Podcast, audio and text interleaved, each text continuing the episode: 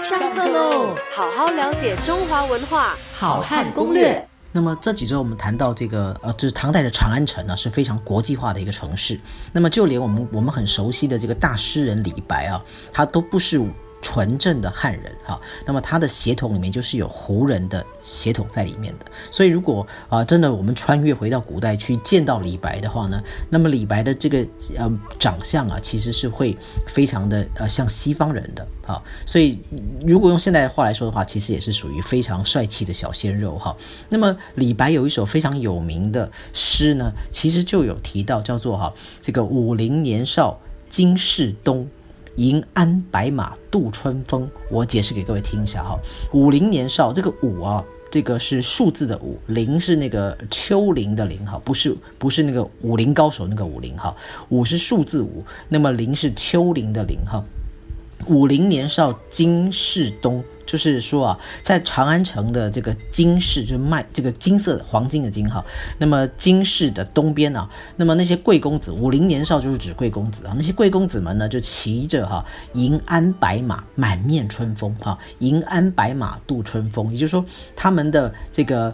这个贵公子啊，他们的这个坐骑啊，都是那些白马，就是过去跟现在都一样，就叫白马王子哈。那么连那个马鞍呢，都是非常精致的，有很多的银做装饰，就叫银鞍白马度春风。那么下后面是落花踏尽游何处，笑入胡姬酒肆中。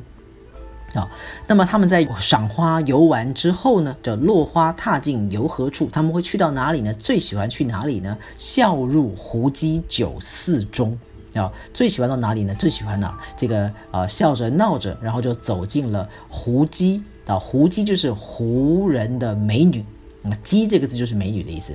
最喜欢呢，到这个有胡人美女的酒肆当中去啊饮酒。寻欢作乐，那么那个酒肆啊，酒就是那个喝酒的酒啊，肆是哪个肆？就是你放肆啊，你怎么可以那么放肆呢？那个肆就是我们讲啊，一二三四的四，它是大写的那个四哈。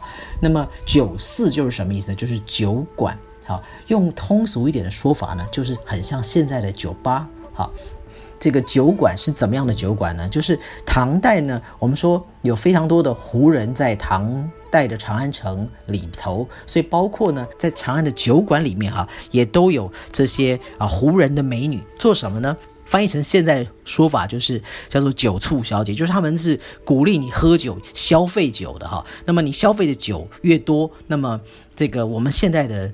就说他抽的这个佣金就更高。那么当时唐代有没有抽佣这件事情，我不敢说。但是呢，这些所谓的啊酒妓，那个妓是人部在一个之哈，不是我们讲妓女的那个妓是不一样的哈。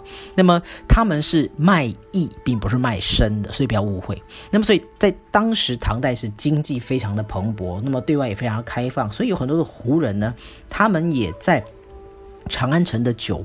酒吧里面啊，酒馆里面啊工作。那么他们呢，呃，除了呃会唱歌、会写诗之外呢，胡姬美女啊，他们还有一个非常呃独特的一个技艺是什么呢？就是跳舞。跳什么舞呢？叫胡旋舞。